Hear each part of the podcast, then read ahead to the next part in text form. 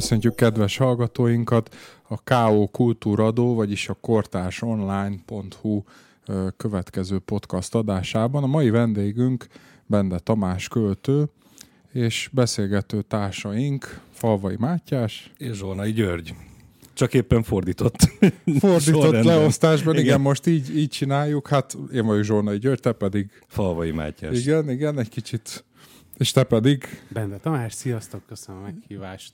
Jól esik ilyen vérzivataros időkben összegyűlni egy kicsit. Igen, azt tegyük hozzá, hogy a felvétel az most a kiárási korlátozások vége felé közeledve kifejezetten erős szolgálatteljesítést jelentve történik, tehát hogy nem, nem magáért való, hozzuk nektek a tartalmakat. Illetve minden előírást betartunk. Egyébként. Így van, így van, megfelelő távolságban ülünk mindentől, csak a mikrofon van kellő közelben. Mai témánk is egy kicsit egyébként ez a rendkívüli helyzethez kapcsolódik, annyiban, amennyiben ilyen időszakokban az ember hát bizony keresi azokat a fogódzókat, állandó kapcsolódásokat a, a kultúrához, vagy hát egyáltalán több lehetősége nyílik meg arra, hogy megálljon, reflektáljon a világra, és egy kicsit máshogy tekintsen arra, amiben él.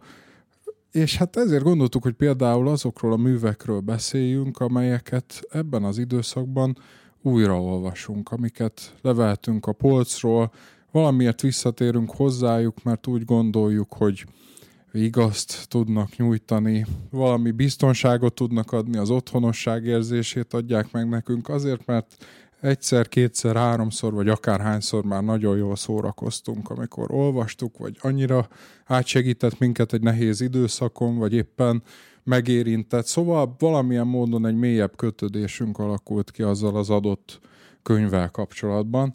És hát ö, azt hiszem, hogy ilyen könyve legalább egy mindenkinek van.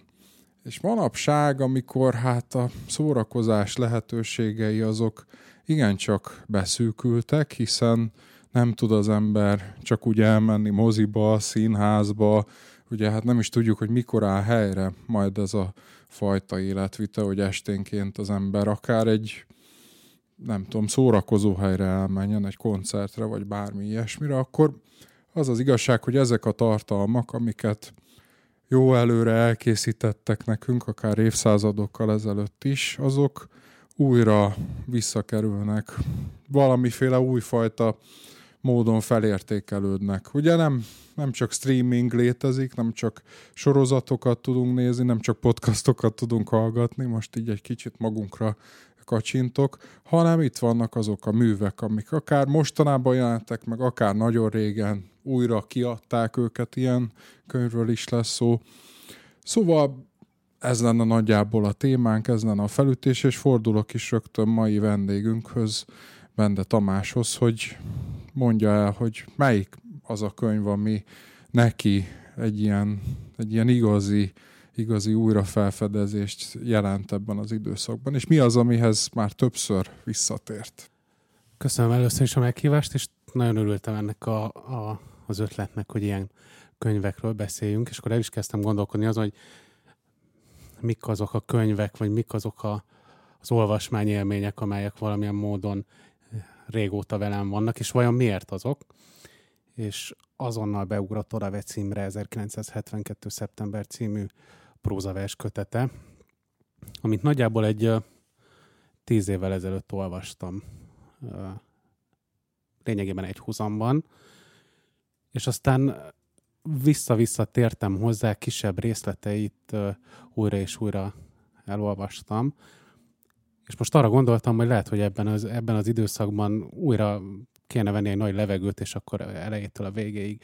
Csak hogy ez nem, nem könnyű, mert hogy maga a könyv nem könnyű, vagy amiről szól, az, az nem könnyű. Nagyon érdekes a, a Digitális Irodalmi Akadémián fent van egyébként a, a könyv, tehát bárki számára nagyon könnyen hozzáférhető, és ott az előszavában Oravec elmondja, hogy tulajdonképpen mire számíthat az olvasó, és már is egy, egy írói benyomást, vagy egy keletkezés történetet fogalmaz meg. Ezt mielőtt jöttem, újra elolvastam, és nagyon érdekes volt, hogy mindaz, amire én emlékszem, vagy amit érzek ezzel a könyvvel kapcsolatban, azt ő tulajdonképpen már az előszóban leírja. Mert hogy arról van szó ebben a könyvben, hogy valami olyasmit próbál megfogalmazni a szerző, ami, ami egyszerre iszonyúan banális, másfelől viszont nagyon mély. Tök egyszerű, a szerelemről szól ez a könyv. De végsem ennyire egyszerű, mert hogyha azt mondjuk, hogy szerelem, akkor, akkor ezerféle érzelem indul el csak ennek a szónak a kapcsán. Bejönnek arcok, nevek, illatok, emlékek, és amikor én elkezdtem verset írni, meg amikor a Horzsolás című kötetet raktam össze, akkor folyamatosan foglalkoztatott az a kérdés, hogy hogyan lehet erről a témáról érvényesen beszélni, lehet-e, van-e még értelme. Az egész irodalom, a világirodalom lényegében e körül hát, a vagy érdemese bármi más. Meg hogy érdemese. Hát, vagy igen, az is, hogy, tehát, hogy ezek annyira, annyira furcsán össze, összekapcsolódnak, hogy nem akarsz róla, lehet-e még, de nem tudsz másról. Ö, olvasod egyébként a, a pályatársaidat, valahol mindenkinél előkerül, minden művész alkotásában ez valamilyen úton, módon ez a, ez a téma felmerül. Na, és hogy, hogy azt mondja Oravec, hogy ő egyébként naplót kezdett el írni. És félre rakta ezeket a darabokat, és egyszer csak elkezdte összerendezni ezeket az írásokat, és arra jutott, hogy ez lehet érvényes, mert azt vette észre, hogy egy idő után már igazából nem magáról beszél. Hiába naplónak indult, egy idő után eltávolította magától már ezeket a szövegeket és az, a szövegekben megfogalmazott érzéseket, történéseket, személyeket.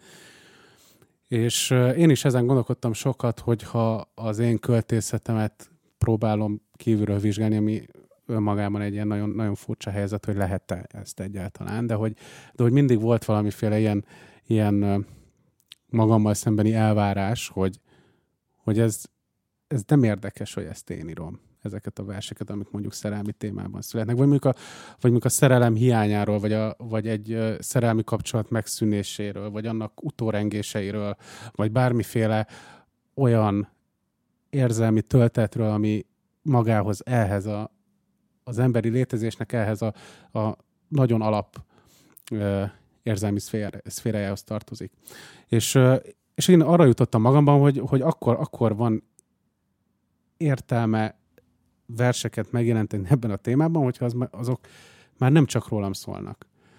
És ilyen értelemben nagyon ö, megdöbbentő az, amit ö, egy előszóban ír egyébként Oravec, hogy azt is igazán költő ilyen, hogy ö, hogy egy idő után teljesen érdektelenné vált a maga számára már az is, hogy kihez beszél. Ugyanis ezekben a szövegekben van mindig egy megszólított.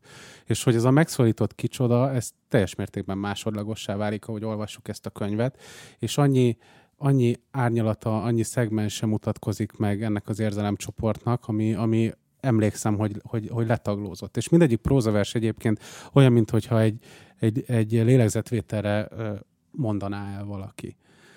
És ilyen értelemben tudnám meghúzni ezt a, ezt a, ezt a határt a, a, az igazán jó, vagy az általam igazán jónak tartott mondjuk leegyszerűsített fogalomesztelemi költészetnél, hogy, hogy bárkiről szólhat, ez bárki lehet. Ez nagyon érdekes, ez a keletkezés történeti vonulat, amit mondta, hogy tulajdonképpen egy személyes hangvételből, hát egy naplónál nem nagyon van személyesebb, de ugye azért az irodalomtudomány az is foglalkozik azzal, hogy vajon amikor naplót ír egy szerző, akkor mennyire az utókornak ír, és mennyire valójában reflektál, de hogy tulajdonképpen akkor közben vált ez művé, nem azzal az intencióval készült, hogy na, akkor ebből most egy kötetet összerakok. Tehát úgymond a a, nem tudom, nem ismerem ilyen mélységben a könyvet, de hogy a szenvedő szerelmesből átváltott egy, egy probléma központú ö, alkotóvá, egy, egy kísérletté, hogy hogyan tudja azt, azt megjeleníteni a, a, abban a kötetben. Igen, és ugye az az érdekes, hogy a saját elmondása szerint, meg ez valahogy látszik is szerintem a, a könyvben magából, magából, hogy ez teljesen ilyen ö,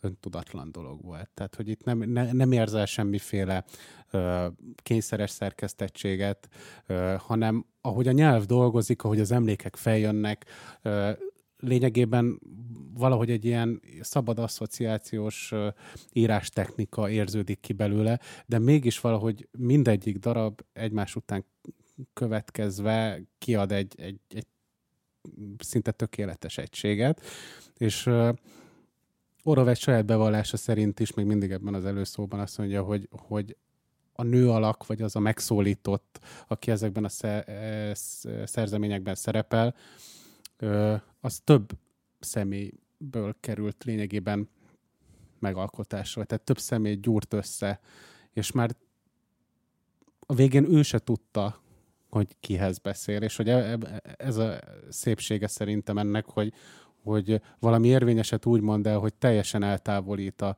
a, a referenciális olvasat lehetőségétől, mert nem érdekes. És én például nagyon sokat küzdöttem ezzel a saját versenyünk kapcsán, akár mondjuk felnövés történet gyerekkor vonatkozásában, akár tényleg szerelmi témájú szövegekben, hogy a közeli ismerőseim azok mindig rámutattak, hogy melyik szövegben ki szerepelhet, és akkor az kiről szólhat, és akkor ezt mindig hárítottam magamtól, hogy, hogy de hát ez teljesen lényegtelen. És ezt egy prózista sokkal gyakrabban megkapja. Na hát az, hát és akkor abból még ott családi botrányok is kerekedhetnek, meg, meg sértődések mint több helyen elmondtam már nálam például ez volt nagyon érdekes, mikor apám olvasta a verseimet, és akkor szerepelt mondjuk egy apa figura egy adott szövegben, és akkor hát magára ismert, majd én erre kényszeresen leszoktattam, hogy az nem te vagy, csak nyilván valami alapja az én emlékeimnek, és akkor évekkel később, amikor megjelent egy olyan szöveg egy folyóiratban, amiben az apa szerep tematizálva volt, akkor édesapám felesége, aki nem az édesanyám, mondta, hogy na hát itt rólad ír a fiad, és akkor apám javította ki, hogy nem, hanem egy apáról ír, aki a szöveg univerzumában van jelen, és hogy ez, ez egyébként így, így, így tetszett, hogy akkor az üzenetet ilyen értelemben sikerült átadni. Holott persze érdekes lehet um, ismerősök, barátok család számára az, hogy, hogy uh, hogyan képeződik meg műalkotásban az, ami megtörtént. És akkor itt uh, tulajdonképpen még az is felmerül, és ez, ez nagyon érdekes, mert ezt a, az én uh, verseimben is megpróbálom valamilyen úton módon tárgyalni, hogy mindaz, ami megtörtént, az tényleg úgy történt meg, vagy ez egyáltalán érdekese bármilyen szempontból. Tehát az emlékezés problematikája, hogy amire emlékezünk, az valós-e, vagy az emlékezés pillanatában mennyiben befolyásolja a tényleges történés azt, ami, amit aztán műalkotással formálok. Tehát, és erre is nagyon szép választod ez a könyv, hogy, hogy attól, hogy én erre így emlékezem, az így volt. Pedig nem biztos, hogy így volt. Nekem egy, csak egy rövid reflexióm lenne erre a alanyiság kérdés körére, illetve hogy abból, attól eltávolodva hogyan válik önmagát túlmutatóvá az embernek a saját élet tapasztalata, amit igyekez, igyekszik valamilyen módon artikulálni, hogy azt érzem, hogy különösen egyébként nem tudom én a magyar irodalmi hagyományban vagy gondolkodásban a, az alanyiságtól attól nagyon sokáig óckodtunk, vagy, vagy, vagy azt valamilyen gyanakvással kezeltük, hogy nem lesz ö, általános érvényű az, ami csak rólad szól. De én valahogy egy picit ezt, azt gondolom, hogy ez már ö, túlhaladott, tehát hogy ez egy hosszú és régi vita, és ez, ez, ez azt gondolom, hogy most már árnyaltabban tekintünk rá mindannyian, de én abból a szempontból is megkérdőjelezném, hogy én azt gondolom, hogy nem az alanyisággal van a probléma. Tehát akkor válik önmagán túlmutatóvá mindaz, amit leírsz, hogyha megfejted azt a dolgot, ami téged valamilyen módon foglalkoztat. És mivel minden embert ugyanazok az alapdolgok foglalkoztatnak. Hogyha te a saját élményanyagodon keresztül meg tudod fejteni azt a dolgot, akkor az mások számára is adni fog valamit, vagy hozzá fog adni valamit az életéhez. Tehát az alanyiságot nem tartom egy gyanakvásra okot adó dolognak, egy jó kiinduló pontnak tartom, teljesen érvényes dolognak tartom azt, hogy valaki saját magáról vagy a saját maga élményanyagából dolgozva írjon, hiszen nem az a lényeg, hogy most akkor Falvai Mátyás vagy Bende Tamás írja a, a verset vagy a prózát, hanem az a lényeg, hogy miközben elvégzed ezt a munkát, aközben sikerül-e olyan megfejtésre jutnod, ami a probléma lényegét érinti, vagy föl tudsz -e olyan kérdéseket tenni, ami másoknak is fontos, nem csak magad számára. Ez csak egy ilyen kis De ez nagyon jó, hogy ezt mondod, mert hogy a, ennek a könyvnek szerintem ez, a, ez az igazán nagy tétje, hogy ha jól emlékszem, ez a 80-as években jelent meg, és pont az, amit mondasz, akkor egy ilyen objektív, az individuum belső szubjektív érzéseitől eltávolító lira lirai gondolkodás volt, és hogy nagyon sokáig, egyébként évtizedekig tényleg én is ezt érzem, amit mondasz, hogy, hogy valahogy ugye a perifériára szorultak a, a, az alanyi költészet versei, és hogy aztán a 2010-es évek elején, vagy talán még előtte egy picit, ez nagyon szépen visszaszivárgott a kortárs fiatali irodalomba, akár egyébként a traumaköltészetet nézzük, vagy a gyermekkorral foglalkozó költészetet, vagy a, a szerelem megtalálás és elveszítése, mint témakör, ezek újra bejöttek, és, és tényleg alanyi módon lehetett róla uh, nyilatkozni, de ott, ott dől a kérdés, uh, én erre a megállapításra jutottam, és ez a meggyőződésem, hogy, uh, hogy nem, nem, nem napló az ilyen vers, mert akkor, akkor nem vers. Tehát te teljesen felesleges erről verset írni, hogy nem tudom, elhagyott a szerelmem, jaj, de szomorú vagyok. Mert nem, nem lehet öncélú, és onnantól lesz érvényes, hogy amikor a befogadó ezt valamilyen módon elkezdi értelmezni, akkor van egy ilyen heuréka élmény, hogy úristen, ez velem is megtörtént, ezt én is éreztem már, és hogy így lesz végül is, most lehet, hogy ez ilyen kicsit pátoszos, de hogy valami egyetemes tartalma lesz ezáltal ez, a Tulajdonképpen ezt mondom én is, hogy, hogy a kiinduló pont az lehet merőben személyes, akár az élményanyagnak a referenciális, nem tudom én, ö, része is lehet a te személyedhez kötődő. A lényeg az az, hogy megtörténjen az a fajta transformáció, ami révén élményekből művészet születik hogyha ez megtörténik, akkor az alanyisággal nincsen probléma, hogyha nem történik meg, akkor szoktuk az alanyi kifejezést ilyen kicsit félig meddig pejoráló felhanggal mondani. Igen.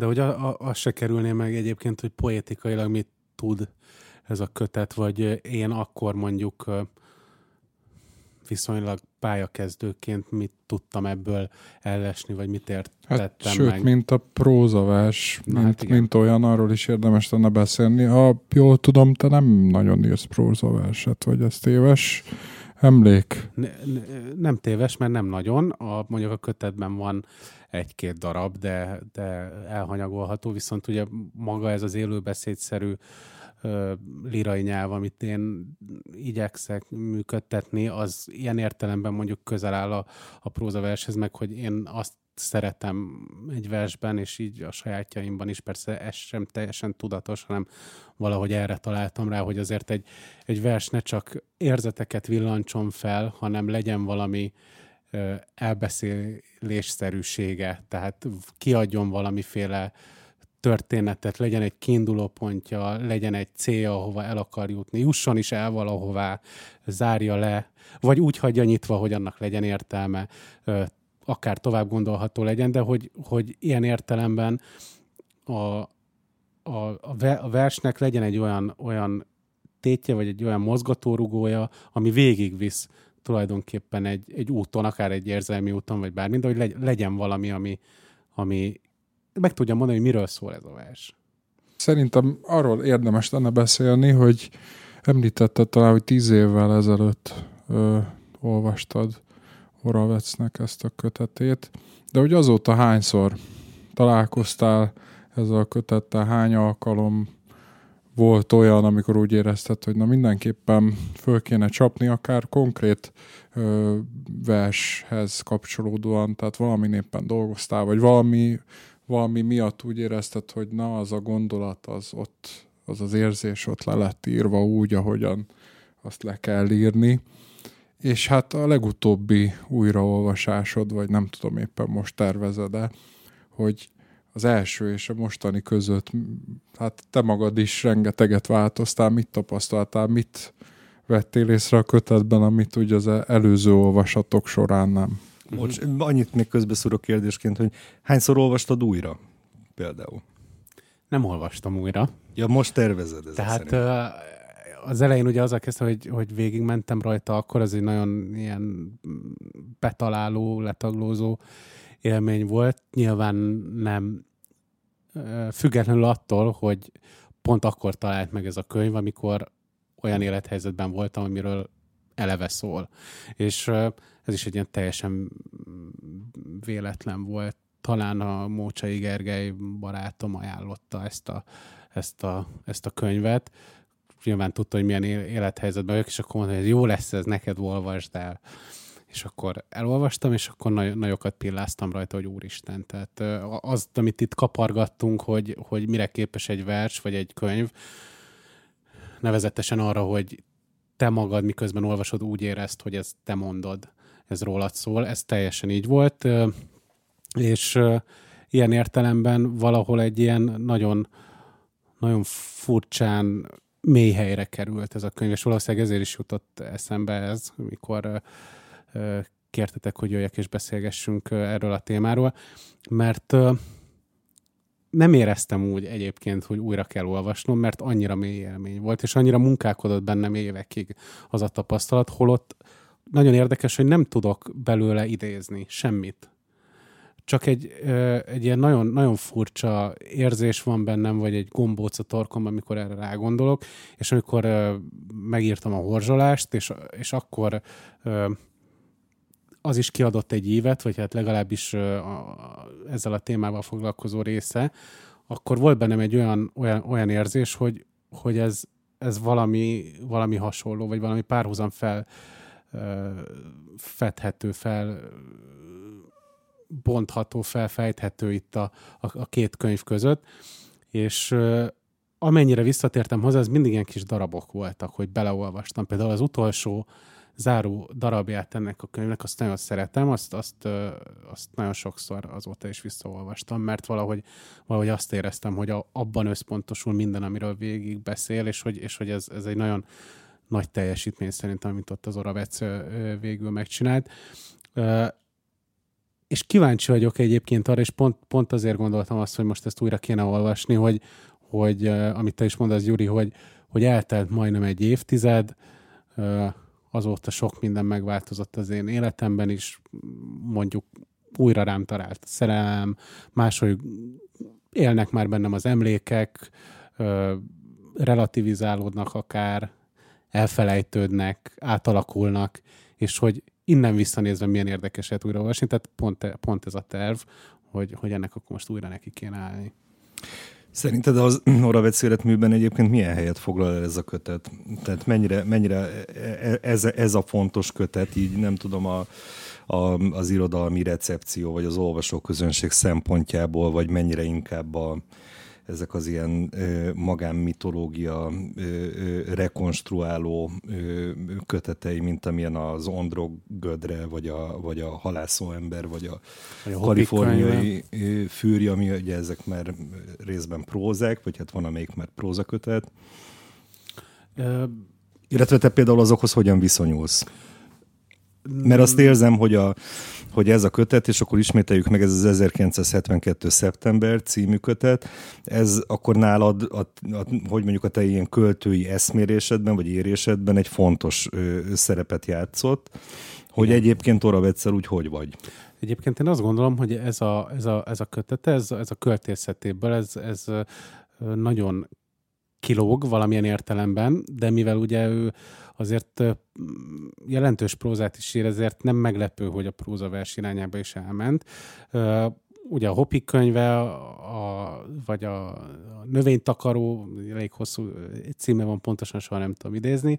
Ekként hivatkozom magamra, hogy a növénytakaró. Ott ugye a nyelvi játék, meg ez a, a magánmitológia teremtés, amiről te beszélsz, ez, ezek a, a kulcsfontosságúak, vagy egyébként a, a regény folyam, folyamaiban ugye a családtörténet, a, a különböző helyszínleírások, a környezet leírása, az is nagyon érdekes, és hogy ebből a fajta szemlélő attitűdből közelít lényegében ebben a kötetben ugye a, a, a szerelem és csatolmányai felé.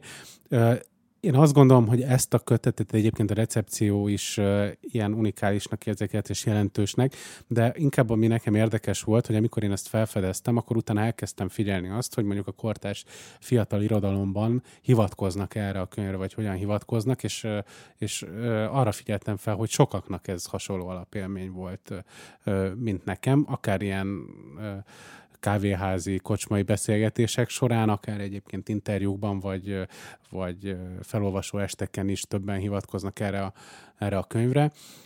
Elég sokora vecett olvasok, meg olvastam, szeretem azt, amit csinál, pont azért, mert nagyon közelének érzem magamhoz azt a fajta gondolkodást, legalábbis poétikai gondolkodást, hogy olyan dolgokról írjunk, amik nem teljesen elvontak, hanem nagyon-nagyon életszagúak, nagyon közel vannak hozzánk, tulajdonképpen bármennyikünk számára átélhető és megfogható, és hogy ezt nagyon tudja ez a kötet, és én, én amennyire akkoriban, amikor én ehhez hozzájutottam, követtem, hogy miket írtak róla, elismerően nyilatkoztak egyébként magáról a, a, a könyvről, úgyhogy így.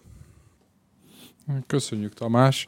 Azt hiszem, hogy sokaknak sikerült kedvet csinálni, nekem mindenképpen, mert azért nekem ez nagy hiányosság abban a szempontból, hogy, hogy tehát tudtam a könyv létezéséről, de nem tudtam hova helyezni. Úgyhogy szerintem én is meg fogom nézni, és hát annál, annál is inkább, mivel említetted, hogy a Digitális Irodalmi Akadémián elérhető, tehát úgymond tényleg csak néhány kattintásra van mindenkitől. De szerintem térjünk át a következő ö, újraolvasott vagy újraolvasandó kötetre. Mátyás, mit hoztál nekünk? Nekem az nagyon tetszett, amikor előbb azt mondta Tamás, hogy azt vette észre, hogy a maga tágabb értelemben vett generációjában sokak számára hivatkozási alap, vagy fontos mű volt ez az Orevec kötet mert akkor így éreztem, hogy jól át tudom kötni a saját magam, saját magam olvasmány élményeihez. Ugyanis én is egy olyan könyvet hozok, ami nagyon meglepő módon, azt gondolom, hogy a generációm, vagy tényleg a tágabb értelembe vett generációm sok olvasója számára nagyon meghatározó olvasmány élmény volt, annak ellenére, hogy ezt semmi nem, hogy mondjam, nem predestinálta volna mondjuk a kötet megjelenésének körülményeit illetően, vagy bármi mást illetően. Ugyanis ez a modern könyvtár című, tehát ez az Európa könyvkiadós ilyen modern könyvtár, amit elindítottak valamikor a 2000, 2000-es évek végén, 2010-es évek fordulóján, elindították újra ezt a sorozatot, ami aztán azóta talán már megint leállt, vagy újraindult, vagy máshogy indult újra. Ezekbe olyan könyvek kerülnek bele, részben a világirodalomban jelentős alkotóknak a művei, de leginkább olyan művek kerülnek bele, hogy, amelyek tényleg elhozzák olcsó, hozzáférhető formában az aktuális világirodalomnak olyan, nem tudom én, szerzőit, akik körül nincsen akkor a hype, ezekre nem építenek brendeket itthon sem, nem csinálnak nekik életműsorozatokat, adott esetben éppen még fiatal szerzők, vagy csak néhány kötetes szerzők, vagy, vagy az ismertségük nem üti át a mainstreamnek azt a küszöbét, hogy ők igazi sztárszerzők lennének, de mégis ez a sorozat egy jó látleletet adott, vagy egy jó keresztmetszetet adott mindig arról, hogy, hogy most akkor éppen mik vannak a világban. És az egyik ilyen dolog, amit elhoz, és ezek között van egy csomó egyébként nem túl jó könyv, meg vannak persze, vagy hát olyanok, amik mondjuk nekem nem annyira tetszettek, de vannak közöttük olyanok is, amik meg ilyen elképesztő leletek, hogy így azt mondod, hogy úristen, hogy ez itt, ez itt létezik ilyen. És a Wells Towernek az Elpusztítva, felperzselve című kötete volt az, ami azt láttam, hogy nem csak nálam ütött be, hanem nagyon sok kortársamnál beütött, nagyon sok embernek a könyves polcán láttam, nagyon sokszor hallottam rá hivatkozni embereket interjúkban a korosztályomból. Egy olyan könyv, amit nem kísért itthon Magyarországon semmilyen marketing hadjárat, tényleg egy sorozat egyik köteteként jelent meg olcsó könyvtár formátumban, tehát hogy nem volt odarakva az embereknek az orra elé, és valahogy elkezdett ilyen kézen közön ö, szájpropaganda útján, suttogó propaganda útján ö, elterjedni a híre, hogy itt van egy olyan próza kötet, amitől mindenki teljesen el van hasalva, hogy ez mekkora kötet. És ez csak az egyik érthetetlen dolog e körül a kötet körül. A másik érthetetlen dolog maga a szerző, aki egy, egy kanadai születésű amerikai író, most éppen 47 éves, és tulajdonképpen ez az egy kötete jelent meg tíz évvel ezelőtt. Olyan lapokban publikál, mint amilyen a New Yorker, meg a Paris Review, meg ezek a Harper's Magazine, meg ezek a nemzetközileg is jegyzett ö, ö, ö, periodikák. Még időről időre manapság is elpotyogtat egy-egy írás, de hogy tulajdonképpen nem lehet róla semmit tudni, nincsen egy hivatalos honlapja, a Facebook oldalán már nagyon régóta nem aktív, a Wikipédia szócikke nagyon régóta nem frissül, tehát nem tudjuk, hogy mi van bele, azt tudjuk, hogy itt van egy csávó, aki rommá nyerte magát díjakkal az első kötetével, az Elpusztítva felperzselve című könyvvel, aminek most mindjárt megnézem, hogy mi az eredeti címe, de az a címe, hogy csak azért, hogyha valaki eredetiben szeretné olvasni, Everything Ravaged, Everything Burned címmel jelent meg 2009-ben, Magyarországon meg 2010-ben az Európa kiadónál. Tehát, hogy itt van ez a rejtélyes figura, aki minden különösebb előjel, vagy, vagy elő, hát igen, előjel nélkül egyszer csak lerak egy pár ö, rövid ö, prózai alkotetet, egy novellás kötetet lényegében, ami eleve nem egy olyan műfaj, ami mondjuk kimondottan piacképes lenne, akár a tengeren túlon, akár nálunk.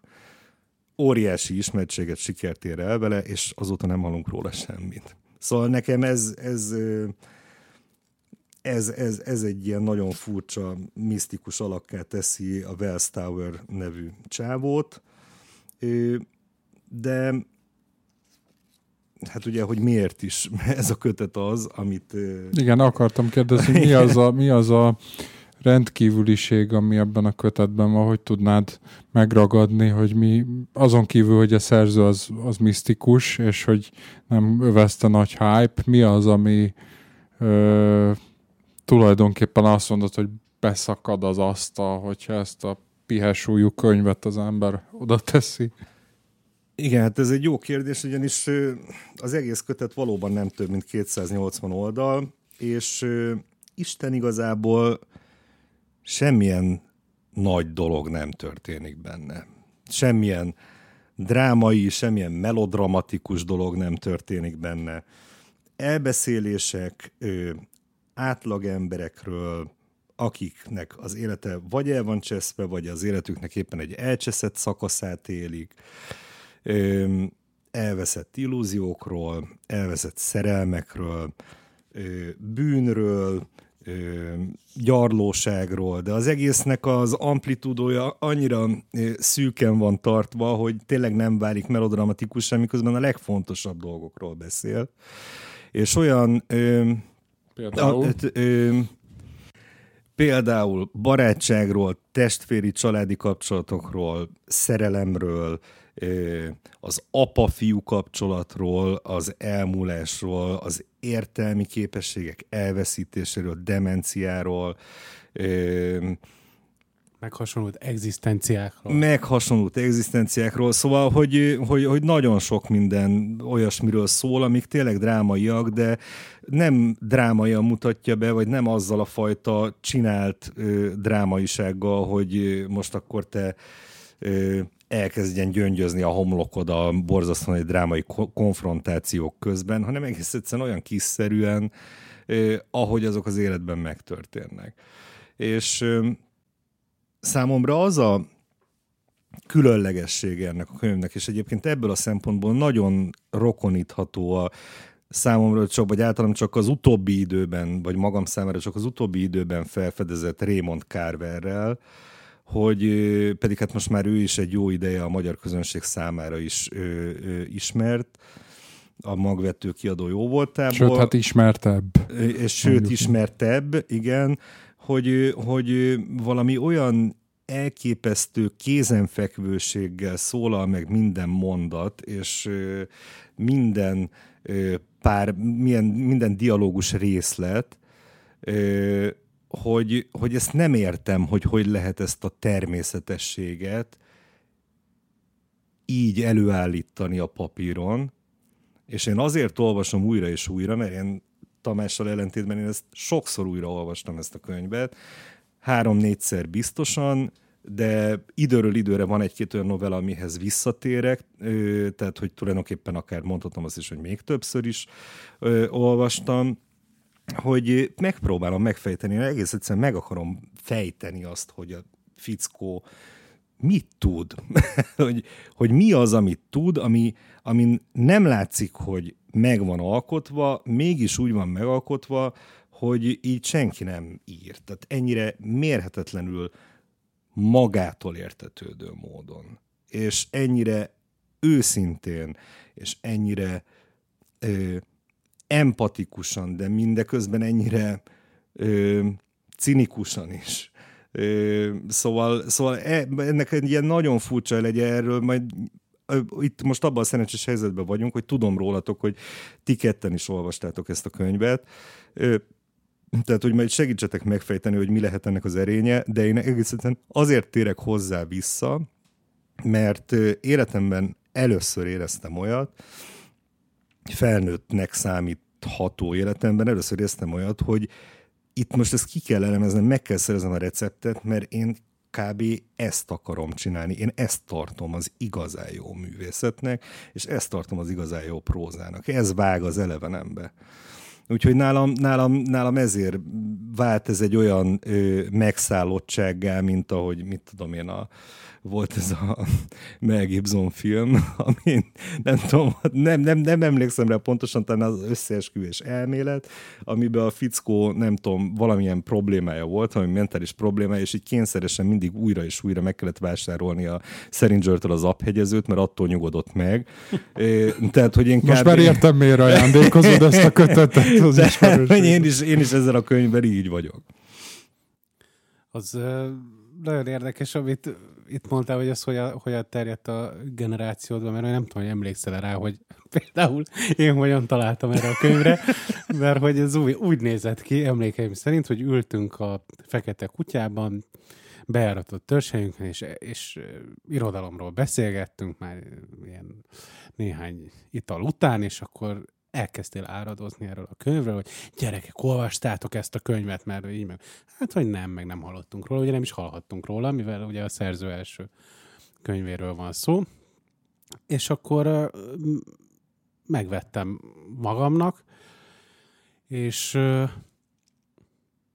teljesen lenyűgözött, mégpedig azért, és itt köt köthetjük össze lényegében mindazt, amit én elmondtam az Oravec kötetről, hogy, hogy olyan érzésekről, élethelyzetekről beszél ez a könyv, ami lényegében bármelyikünkkel bármikor megtörténhet, és azt, azt, azt érezzük, hogy ezek a főhősök tulajdonképpen mi is lehetnénk. És itt, itt nincsen semmiféle ö, eufemizmus ebben a kötetben, nincsen ö, ö, olyan értelemben túlírva, vagy legalábbis elrejtve semmi, uh, ahogyan ezt ugye uh, bizonyos könyveknél azért nagyon, nagyon érezzük. Ráadásul nekem meg kell jegyeznem, hogy költőként uh, én nagyon későn álltam rá a prózára. Tehát én mindig azt mondom, hogy iszonyú rossz prózaolvasó vagyok, mert hogyha engem 10-15 oldalon keresztül untat valaki, akkor elveszített. És hogy főleg prózában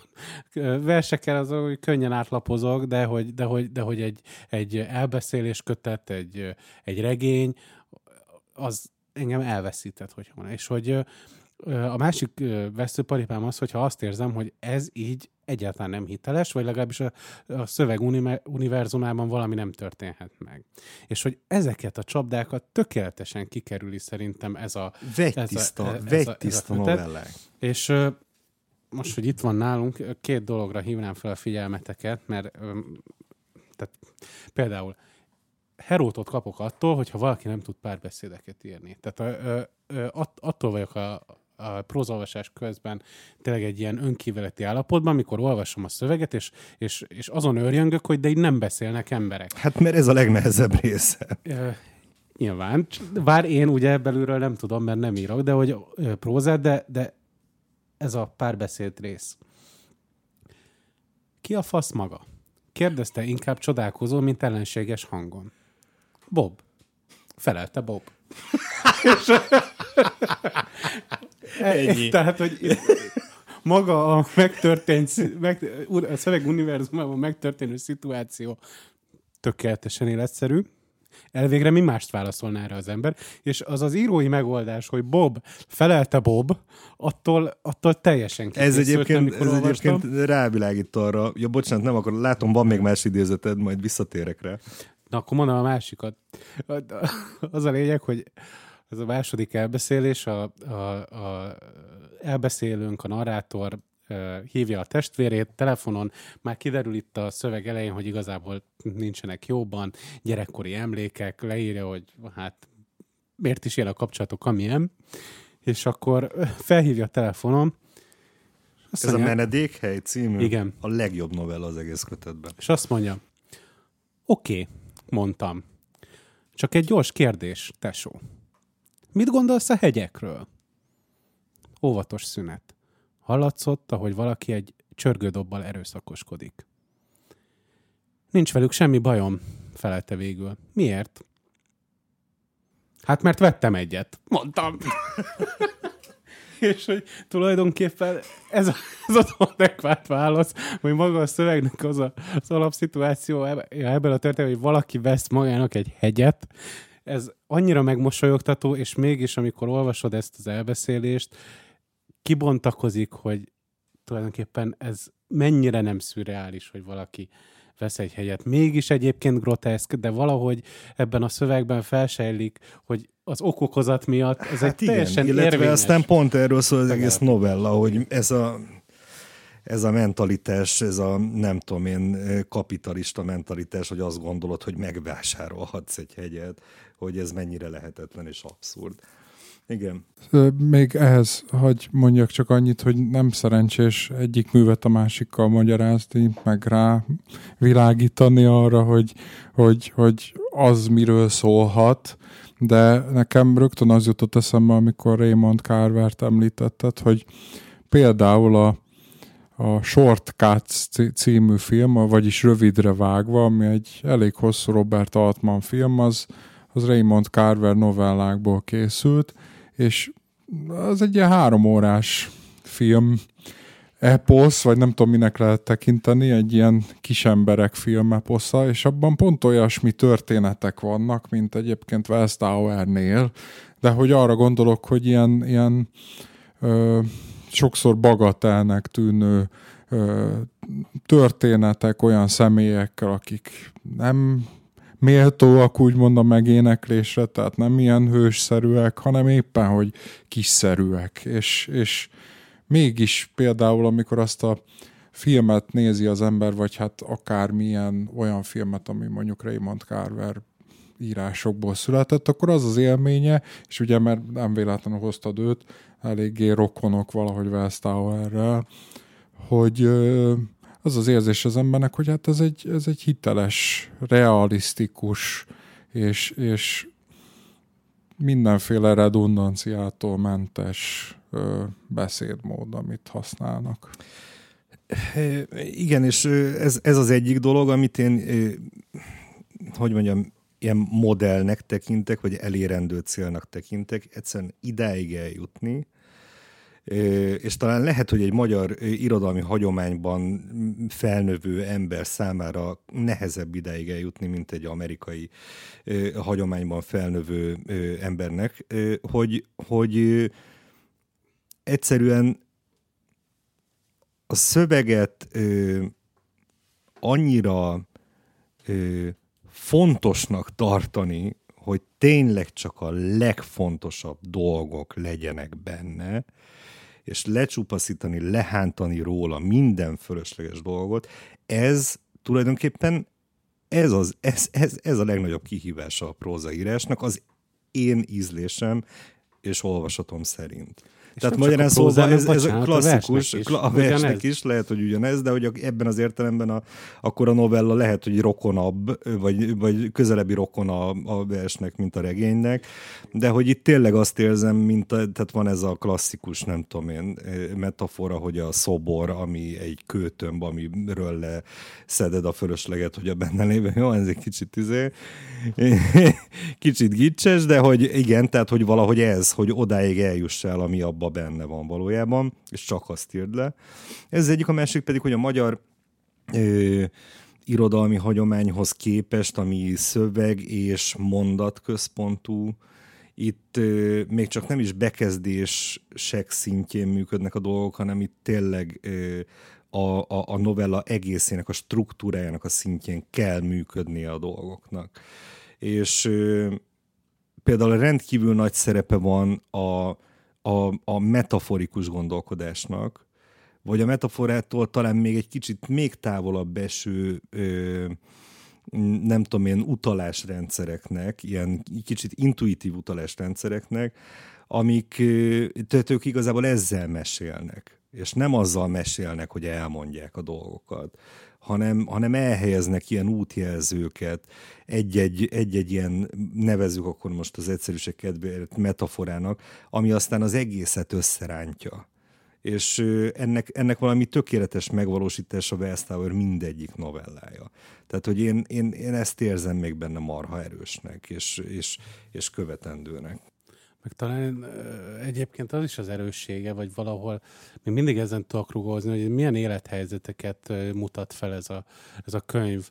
Az elbeszélésekben milyen sorsokkal találkozunk, milyen karakterekkel, karakterek egymáshoz való viszonyával, és Gyuri, itt említetted a, a, a filmes vonulatot. Nekem, amikor megnéztem a, az Éles tárgyak című sorozatot, akkor volt egy ilyen érzésem, hogy az ott felmerülő életszituációk leszámítva most ezt a e, gyilkosságot, mit tudom én, de hogy, hogy azt, a, azt a szociális közeget, amiben annak a sorozatnak e, a meg egy könyvnek ugye a, a szereplői mozognak, az nagyon, nagyon rokon ezzel a Wells világgal nekem olyan értelemben, hogy, hogy vannak kis közösségek, vannak mini kapcsolatok, ülnek az emberek a kocsmában, isszák a Makers Markot, de egyébként az életük az elpusztítva és felperzselve, az egyik ebből a szempontból elcseszett, a másik abból a szempontból elcseszett, de mégis valahogy kiad ez az egész egy történetet, és nem, nem arról szólnak ezek a történetek, hogy, hogy ez az elcsesződés, ez, ez miből indul, meg hogyan van, hanem ezek tényként vannak tulajdonképpen kezelve és felmutatva ezekben a szövegekben. És, és aztán ahogy ezek a karakterek interakcióba lépnek egymással, az persze kiad egy történetet, de hogy az ő háttérsztoriuk, az szépen meg van mutatva, de valójában az olvasó vagy a néző ebben nem, nem, nem, nem veszik el. Bőven hozzá tudod képzelni, hiszen tudod, hogy hogy működik az élet. Tehát, hogy tudod, hogy valószínűleg az az ember miért olyan, és nem kell hátterezni vagy profilírozni. Tehát, hogy magyarán szólva minden fölösleges dolog ki van vonva ebből a fajta prózából. Viszont szeretném megkérdezni, hogy Gyuri mit hozott magával, de mielőtt még megkérdezném, azelőtt felhívnám a figyelmét arra, hogy, vagy a figyelmünket arra, hogy nem régiben publikált egy olyan cikket a SIF Online-on, abban a mini eszé sorozatában, amelyekben a sorozatokról, sorozatesztétikáról, sorozatkultúráról szokott elmélkedni aminek az volt a címe, hogy az újranézés öröme, és hogy ez mennyire rárímel az újraolvasás témakörére, és három szempontot emeltél ki, ebben az írásban, hogy vajon miért van az, hogy az ember egy általa kedvelt sorozatot újra néz, újra és újra, ahogy te is a Sopranos-t, nem tudom, hányszor nézted meg eddig? Hatszor vagy hétszer? Én háromszor néztem meg, de vannak olyan sorozatok, amiket kétszer, háromszor el, vagy megnéztem, elolvastam, hát tulajdonképpen ez Ó, is, ez is beleolvassuk magunkat, be, bele, be, beleolvassuk magunkat a sorozatokba. Ebből a három ö, szempontból az első az a mélyebb megértés igénye volt, a másik a kockázatkerülés, nehogy olyasmibe fussunk bele, amire rászálljuk az időt, de aztán végül is csalódást okoz. Harmadik pedig a megszokás varázsa, nevezetesen, hogy jó visszatérni ezekbe a világokba, ahol már, amit már belaktunk, és amiben otthonosan vagyunk.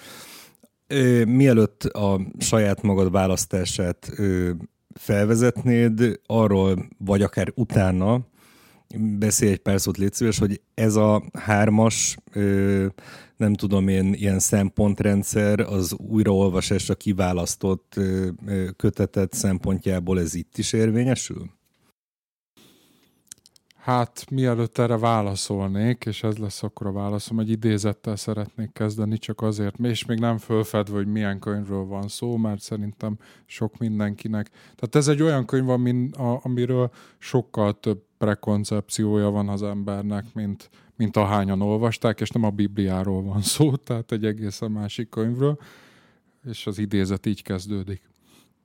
Nem vagyok feljogosítva arra, hogy annak az úrnak, akit ideiglenesen vöröshajú segédfogalmazónak nevezek, állapotát jellemezzem vagy leírjam, Sőt, a magam részéről úgy érzem illetéktelen, sőt önkényes lenne, ha például azt mondanám, a segédfogalmazó válságos helyzetbe került. Az igazgatóval lefolyt beszélgetés, őt, hogy úgy mondjam, megrázta, kétségeket ébresztett benne, vagy csak úgy általában vele valami egészen különös történt. Szóval egyáltalában nem. Én ezt az embert ismerem, és helyzetét még csak felületesen sem kísérlem meg leírni. Egyébként is tökéletesen hibásnak tartom, ha valaki elbeszélésében akár hőséről, akár más valakiről azt mondja, hogy melankólikus lett, vagy öröm meg, vagy rajta tépelődő hangulat lett úr rá, vagy indulatok ragadták el, vagy mit tudom én. Az ilyesmit még ha jó szerzőnél látom is, kiábrándítónak tartom, kontárságnak. Az elbeszélő itt magának könnyítéseket enged meg, a dolgokat elkeni és mázol, mert az ő kötelessége nem azt mondani, hogy az illető milyen állapotban volt, hanem az állapotot töviről hegyire lejátszani és dramatizálni és ábrázolni, szóval az én szememben kontár az, ha még oly híres is, aki azt mondja, indulatosan viselkedett, vagy torkát a szomorúság folytogatta, aggodalmas hangon beszélt, Gicsesz kérem, nem művészet. Én követelem, hogy nekem a dolgot mutassák be. Az persze, hogy miképpen az, aztán az az ő feladatuk. Csak itt gondoltam, visszacsatolok a korábbi Igen. beszélgetés egy-egy elemére, és az idézet, ami az idézet pedig Hanvas Béla Karnevál című kötetéből, vagy hát nagy regényéből, regény folyamából származik. Éppen nemrég jelent meg a, a Hanvas életművet kiadó Medió kiadónak a legújabb és legteljesebbnek ígért karnevál kiadása, hét apró kötetben egybe, ö, ilyen kis dobozba rendezve, nagyon igényes kiadás. És hát ö, akkor válaszolok is a kérdésre, ami, ami ö, arra vonatkozott, hogy vajon ebben az esetben ezek a szempontok érvényesültek-e, amikor én a karnevát ö, elővettem az elmúlt években. Hát én először, amikor találkoztam vele, az gimnázium végén volt, és hát lehet azt mondani, hogy ez nem gimnazistának való könyv.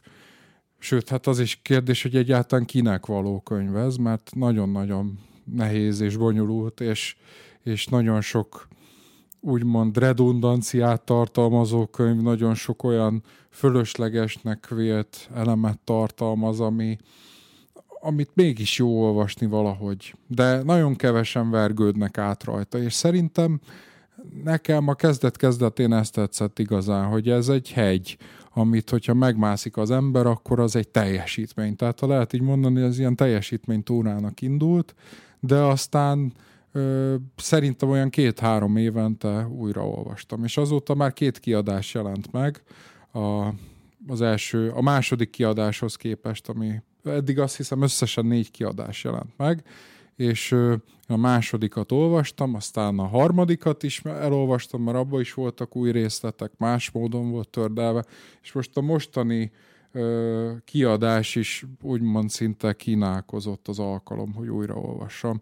Én azt hiszem, hogy ezek a szempontok működnek benne, de talán a legelső szempont működik a leginkább. Mármint, mármint a, a, a, az eszédben igen, igen, az, jelzett amit, három szempont. Amit felsoroltál, és a legelső szempont az az, hogy a mélyebb megértés igénye, ez, ez mindenképpen igaz erre a könyvre, ugyanis szerintem nincs olyan életkor, amikor pont egy ilyen könyv, de az Oravecre is igaz, meg Wellstower novella, novellás kötetére is, hogy, hogy sosem ugyanúgy talál meg minket. Ez a tévésorozatokra is igaz egyébként, tehát hogyha valami miatt már egyszer megtalált minket, a második alkalommal, meg a harmadik alkalommal is meg fog találni, csak más szempontból. Tehát ott már létrejött egy ilyen, hogy mondjam, kapcsolat, úgymond kialakult egy kölcsönös szimpátia, ha lehet így mondani, de onnantól kezdve már, már elkezdünk dolgozni azzal az adott művel, és szerintem egy ilyen gazdag könyv, mint a Karnevál, úgymond most úgy vágok neki, hogy tudom, hogy rengeteg olyan kaland lesz benne, amire eddig nem számítottam, mert hogy öregebb vagyok, mert hogy úgymond olvasottabb vagyok, úgymond sokkal több tapasztalatot átéltem, sokkal több minden történt velem azóta, mióta utoljára olvastam, és ez biztosan módosít az én ilyen értelmezői bázisomon is. Van egyébként egyáltalán bármilyen műalkotás, ami első befogadásra feltárja a maga összes egész zugát, részletét, értékét. Lehet-e mondjuk egy olyan komplex művészeti alkotásról, mint egy regény, egy nagy regény, vagy mondjuk egy hosszú sorozat, de akár egy vers, ö, lehet, lehet azt ö, elsőre befogadni a maga teljességében? Vagy az újraolvasás, az újra nézés, az újra befogadás, az újra, nem tudom én, feldolgozás, az, az, az eleve hozzá tartozik ahhoz, hogy igazából megértsünk mindent, amibe, ami abban benne van kódolva.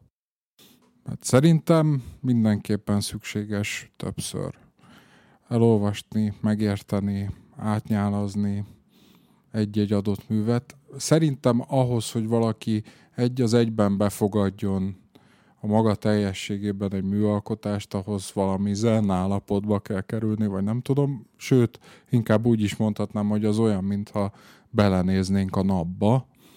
Tehát nem tudunk belenézni a napba, valahogy mindig kerülő utakon kell eljutnunk. Amikor egy, egy regényt olvasunk, akkor, akkor is találunk valami útvonalat magunknak, amit bejárunk, valami csapást, amin keresztül megragadjuk, ami nekünk éppen akkor fontos. Tehát egy nagy regényben most például a karnevál esetében lehet, hogy nekem sokkal fontosabb lesz az, ez most egy ilyen feltevés, munkahipotézis, sokkal fontosabb lesz az, hogy megvizsgáljam, hogy úgy általában például a válságról, a, a hatalmas emberiséget érintő folyamatokról miket mond el a karnevál, mint hogy esetleg korábban, amikor az egyes ember helyéről beszélt nekem a világban.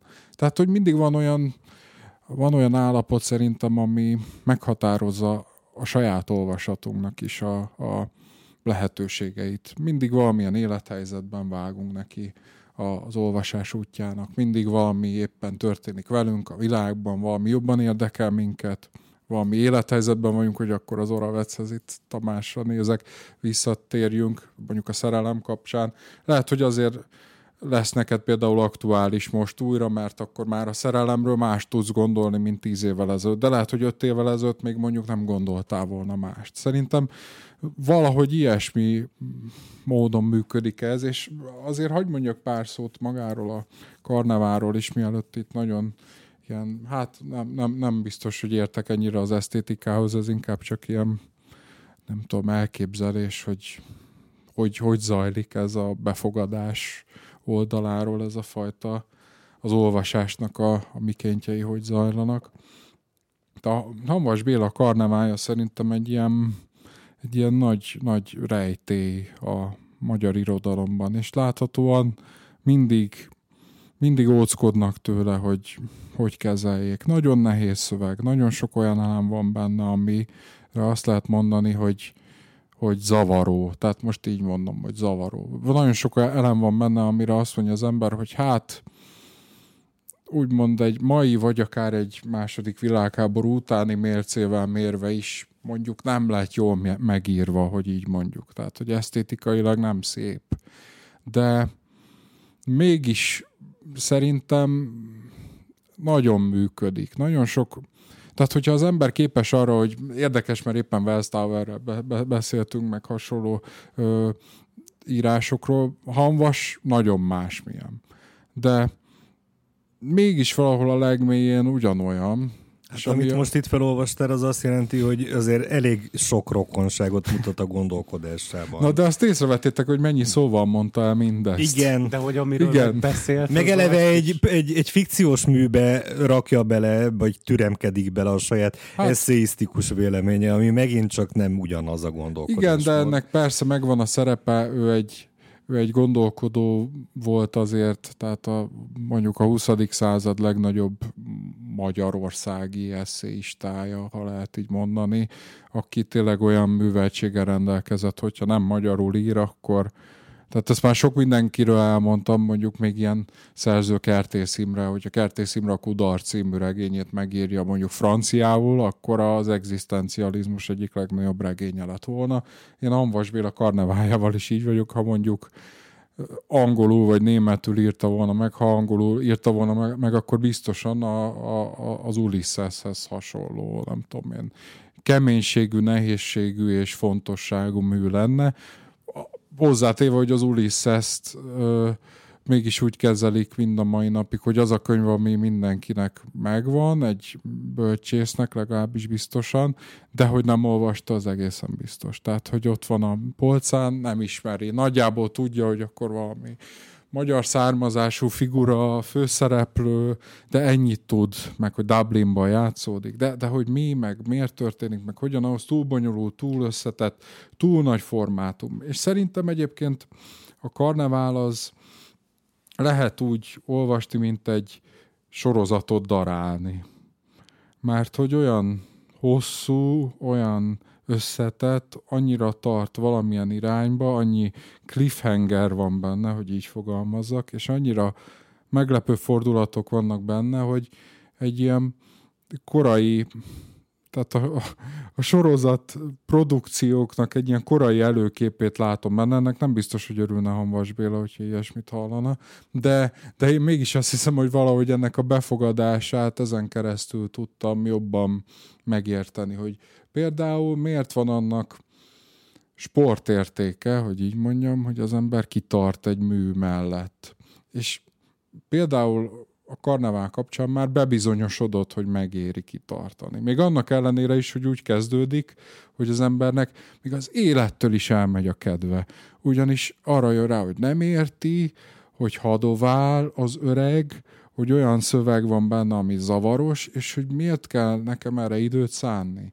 De hogy én azt mondom mindenkinek, hogy megéri, mert ez az eleje, és nem véletlenül ilyen, és kiderül, hogy miért ilyen.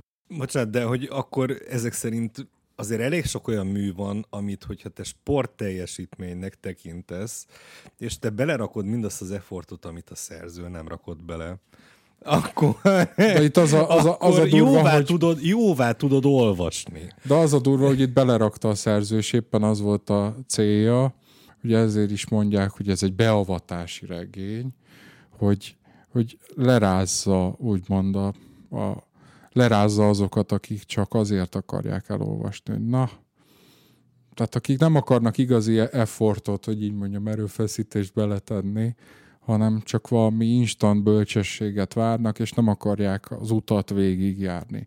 Már pedig az út, és itt akkor már szinte ilyen nem tudom én, régi bölcseleti kifejezésként használom az utat. Az út, amit bejárunk, mondjuk nem tudom én, ilyen taoista szempontból, az, az, az, az sosem egyszerű.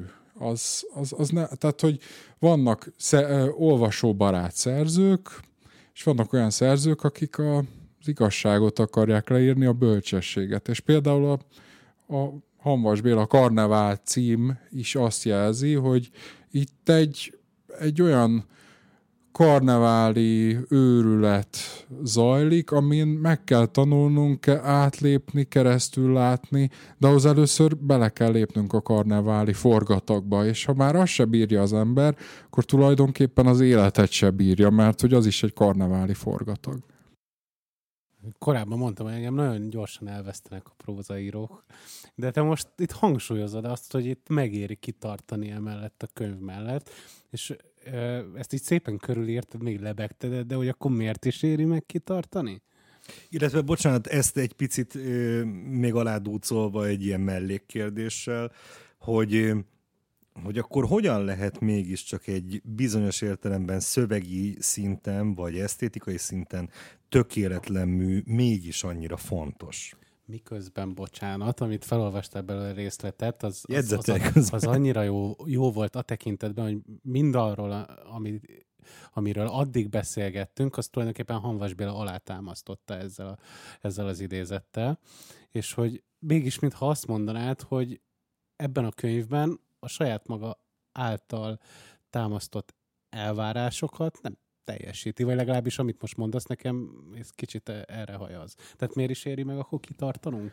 Tehát szerintem a karneválnak a tétjei mások, mint egy regénynek általában, vagy egy novellának. Ennek az a tétje, és úgy általában Hanvas Béla életművének is, ha szabad ilyen nagy szavakkal fogalmazni, hogy valamilyen tudást átadjon.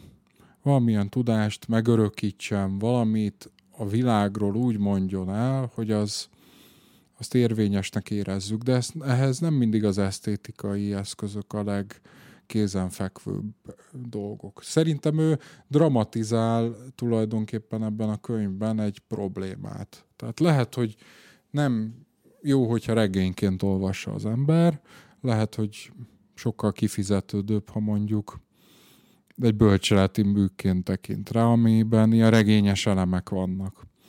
Ugye azért nagyon sokféle filozófia létezik, nem csak a tudományos szaknyelven írott, Kierkegaard például, vagy Nietzsche-nek az Aratusztrája, azok mind olyan dramatizált írások, amik, amikben nem azt mondják, hogy ez és ez van, ilyen állítások felsorolva, érvelő szöveg, meg ilyesmi, hanem, hanem úgy, úgymond el van játszva valami. Itt Hanvas Béla, ismerjük például az Enko annak a, a, a működését. Ugye az egy tammese, amiben úgy mond el egy mélyebb tudást a zemmester, hogy, hogy nincsen mellé magyarázat mellékelve nem tudjuk megérteni, csak akkor, ha fülünk van rá, akkor halljuk. Egy kicsit ez is olyan, hogy miközben történeti, történetileg bele van ágyazva valamibe, hatalmas időtávot fog át, úgymond családregényként is fölfogják, bár nem sok értelme van. Tehát ha akarom, innen nézem, ha akarom, onnan nézem, de hogy végső soron mégiscsak ez egy, ez egy ilyen bölcseleti kísérlet irodalmi formában. És lehet, hogy irodalmilag jobban is meg lehetett volna írni, de szerintem azok a tartalmak, amik benne vannak, például mik ezek. Na, igen. Tehát az, hogy, az, hogy, hogy az a fajta, az, hogy hogyan éli meg az ember például azt, hogy ő egy személy. És ugye személyen itt azt értjük, ami, ami tehát nem a te, tehát ami, ami a leglényeged, az, ami minden egyes emberben benne van, az ő személye. Tehát nem a, nem a személyiséged, nem a felvett szerepeid, maszkjaid, hanem a, a legmélyedben lévő személység, úgymond egy ilyen metafizikai minőség. Azon csak úgy tud átlátni az ember, hogyha a maszkokon, a személyiségeken és hasonlókon át tud tekinteni. Tehát a forgatagon át tud lépni, tovább tud szökkenni, úgymond, és képes meglátni, úgymond minden emberben azt, hogy ő miért ember, és hogy hogyan ember. Akkor és szerintem... Az emberi mi volt lényege? Tehát, hogy tehát ez egy, ez egy ilyen misztikus Ami tanítás. közös, ez lényegében ezt Tehát mondod? az, hogy van ez a tételmondat, amit egyébként mindig idéznek a, a, a karnevából, hogy az a lényeg, hogy mindenki benne van a pácban. Így, így fogalmaz. Mindenki benne van a pácban. Hogy nagyon sokan úgy viselkednek, mint hogyha ők úgymond különbek lennének. Rengeteg mitosza van az embernek, rengeteg elképzelése van arról, hogy ő, nem tudom én, ő kiválóbb, mint a többi, vagy éppen az, hogy ő sokkal megvetendőbb, mint a többi. Olyan képzete van, hogy ő valami miatt más minőséget képvisel, mint az összes többi. De az a lényeg, és azt mondja Hanvas Béla, és az egész karnevál tulajdonképpen erre épül, hogy, hogy nincsenek kivételek. Tehát mindenki él, mindenki meghal, és ugye ebben a nagy forgatagban az a, az a az a megdöbbentő, hogy az embernek nincs arra lehetősége, hogy, hogy, vagy csak nagyon ritkán, hogy távolabb lépjen, és erre így rátekintsen akár évszázadokon keresztül, akár több generáción keresztül, hanem csak éli a saját életét, és a saját életében hát persze, hogy úgy érzi, hogy az kivételezett, hiszen nincsen több élete. És hát aztán ebben a kötetben vannak persze ilyen spirituális dolgok, meg vannak ilyen, nem tudom én, konkrétan a pokolba alászállás, meg ilyen szétváló személyiségek túrája a világban. Tehát ilyen nagyon-nagyon furcsa és nagyon-nagyon sokszor akár grotesznek is lehet mondani mű, amiben egyszerre van meg a kegyetlenség, a játékosság, a, az izgalom, tehát hogy ne, nem tudom, tényleg a karnevál, mint cím annyira kifejezi az egésznek a sokszínűségét, és én azt mondom, hogy akkor éri meg csak kitartani, hogyha az ember egy ilyen túrára akar vállalkozni, nem pedig úgymond most rossz értelemben mondom, szórakozni akar. Vagy primér dolgokra vágyik. Mert hogy éppen az a lényeg, hogy a primér dolgokon a mája fájtlán, ugye, ahogy így a hinduizmus fogalmaz a látszatvilágon, túlra csak úgy tudunk látni, hogyha már föl vagyunk szerelkezve, és hogyha az ember már ott elbukik, hogy hú, mennyi sok idegen szó van ebben a, a szövegben, mert nagyon sok idegen szó, szó van direkt az elején, hát az a beugró, az a buktató. Tehát, hogyha ott az ember elvérzik, akkor ne is akarjon tovább menni, mert mm, minek? Egy merőben, egy merőben más szerzőnek a gondolatmenetét ideidézve. É, Umberto Eco Rózsa neve című könyvének az első magyarországi kiadásának az utószavában, amit a szerző jegyez, van egy ilyen mini arról, amiben beszámol a szerző arról, hogy milyen volt megírni ezt a könyvet, meg mire jött rá a fikcióval kapcsolatban. Na és ő írja ebben a mini eszében, hogy az első száz oldal, ami lényegében a kultúrtörténeti, meg történelmi hátterét, kontextusát teremti meg a körülbelül 600 oldalas könyvnek, azt azért rakta oda, mert ezen át kell verekednie magát az olvasónak, hogyha ezen nem fogod, nem tudod átverekedni magadat, akkor te nem vagy az én olvasom, nem fogom tudni elmondani neked ezt a sztorit.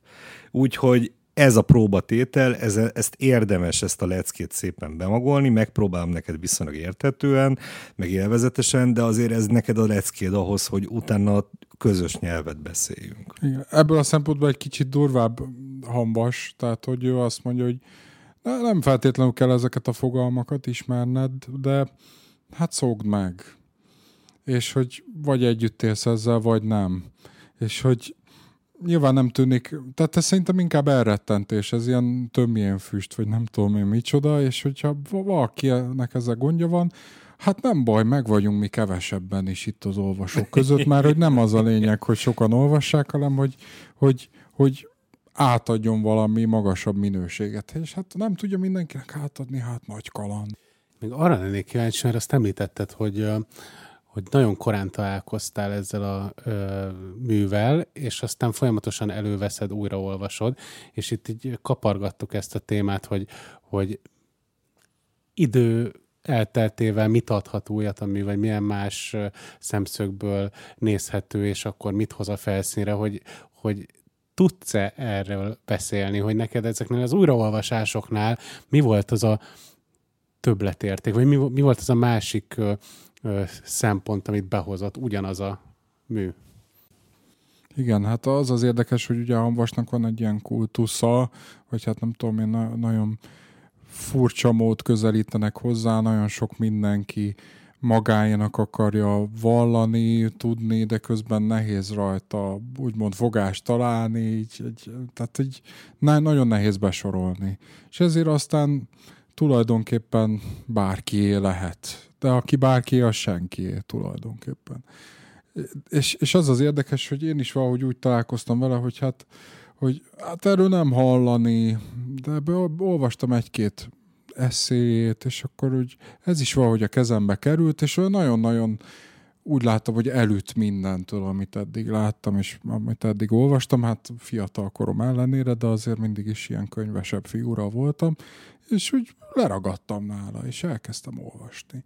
És már akkor valahogy úgy meglepett, mert olyan humora volt, és olyan, olyan meglepő fordulatokkal volt tele, tehát akár regényes szempontból is fordulatokkal, akár ilyen, ilyen elbeszélésmód szempontjából. Tehát nem tudtam sehova se sorolni, úgy éreztem, hogy na ez a, ez a posztmodern, ha lehet így mondani, de jó értelemben, tehát inkább arra gondolok, hogy a modernitás utáni, nem pedig ez a, az értékek nélküli posztmodernitás, hanem valamilyen modernitás utáni, ami mégis ilyen régi minőségekről beszél, hogy értékek, meg tudás, meg, meg vallás, meg nem tudom, mi ilyesmi. És aztán így az évek során, ahogy újraolvastam több alkalommal is, mindig az, az, az egyik legérdekesebb szerintem az, hogy mindig tudtam rajta nevetni. Tehát, hogy, hogy nem, most is, ahogy egyébként jöttem a felvételre, itt az első kötetbe belapoztam, és azért volt néhány alkalom, amikor mondom, hát ez baromi jó. Tehát, hogy így,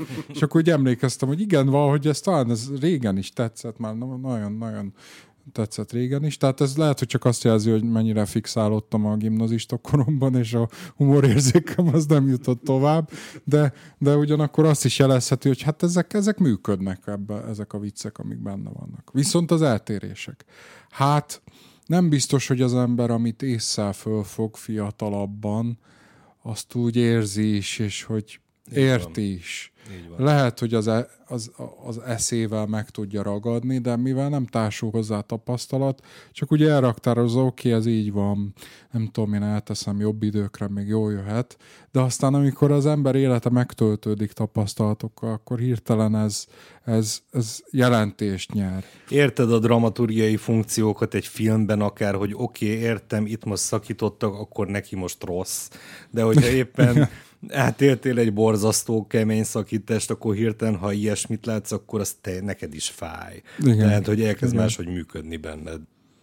Igen, és hát itt ebben az esetben is pont így van, hogy lehet, hogy az embernek van mondjuk elképzelése arról, hogy például arról, hogy mennyire mindenki, ugye ez a karneválnak az első szintje, tehát így még nem árulok el semmit, nincs spoiler, úgymond hogyha azt mondom, hogy azt gondolja mindenki, hogy mennyire kivételes, és mennyire ő az, aki, izé, és, és ugye látunk ilyen, ismerünk ilyen embereket, látunk ilyen embereket, és hogy nem mondja el nekik senki, hogy hát te is csak egy ember vagy, és ennyi. És nem több, és ez sok, de... Hát nagyon szépen köszönöm nektek ezt a beszélgetést. Bende Tamásnak, illetve Zsolnai Györgynek. A újraolvasott, újraolvasandó ö, irodalmi élményeinkről beszélgettünk. Bende Tamás Oravec Imre 1972. szeptember című kötetét ajánlotta Zsolnai Gyuri a Karnevált Hanvas Bélától, én pedig Wells Tower elpusztítva felperzselve című novellás kötetét. Reméljük élveztétek a beszélgetést, és találkozzunk legközelebb. A viszont hallásra! Thank you.